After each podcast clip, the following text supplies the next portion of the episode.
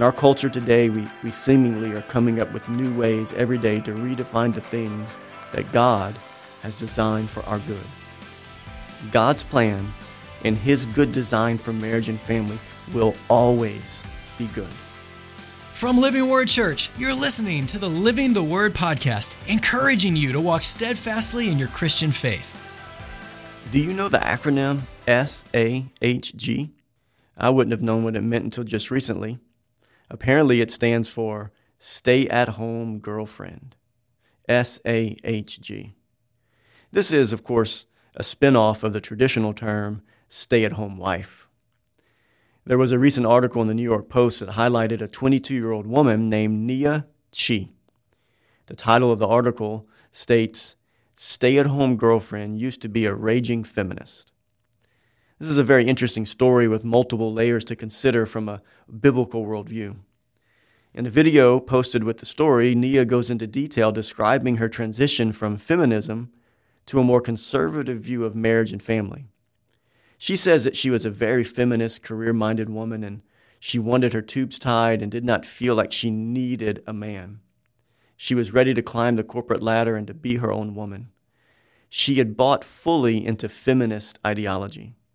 That is, until she met her millionaire boyfriend. She says, In that moment, I felt the feminism leave my body. Nia goes on to describe what a typical day looks like for her as a stay at home girlfriend.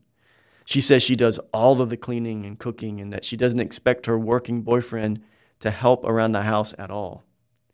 Nia talks about being able to pursue her hobbies and passions, as well as support her boyfriend in his career. What does Nia get in exchange for all of this? Here's where the story gets a little more unsettling. To maintain the spending money and the lavish lifestyle her boyfriend affords her, Nia must agree to some terms.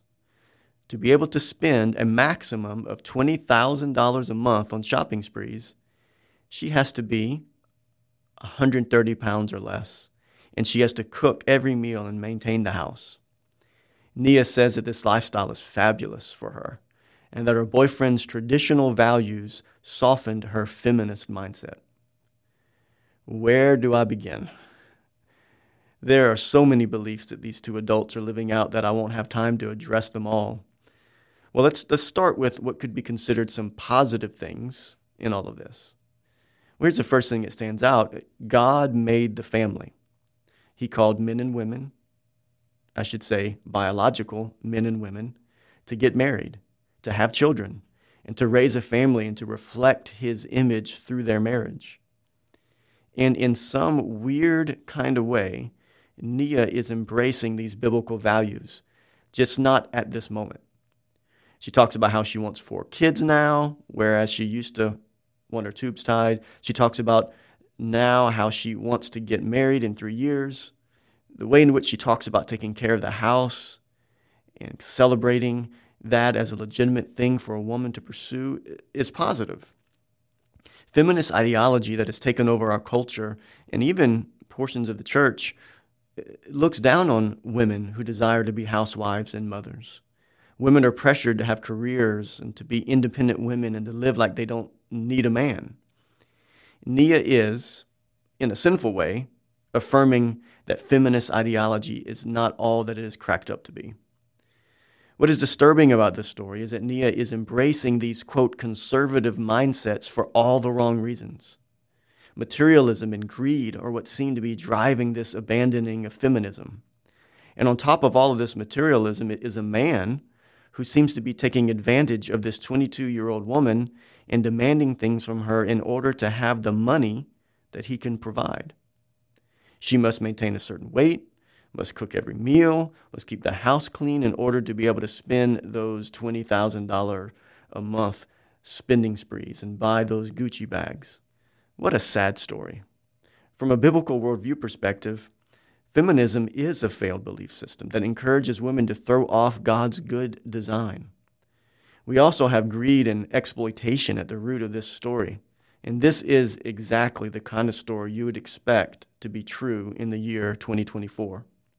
In our culture today, we, we seemingly are coming up with new ways every day to redefine the things that God has designed for our good. God's plan and His good design for marriage and family will always be good. It will always be what is best for the flourishing of a society.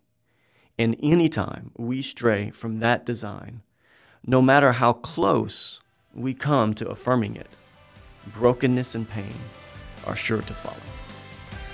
Thank you so much for listening to this episode. If you would like to submit a potential question, a topic, or an idea for a future episode, or learn more about the Living the Word podcast, you can visit us at livingwordhoma.com. We would like to say thanks to all of you who subscribed, shared episodes, and left reviews. Living the Word podcast is a production of Living Word Church in Houma, Louisiana, under the leadership of Pastor Ben Buffkin.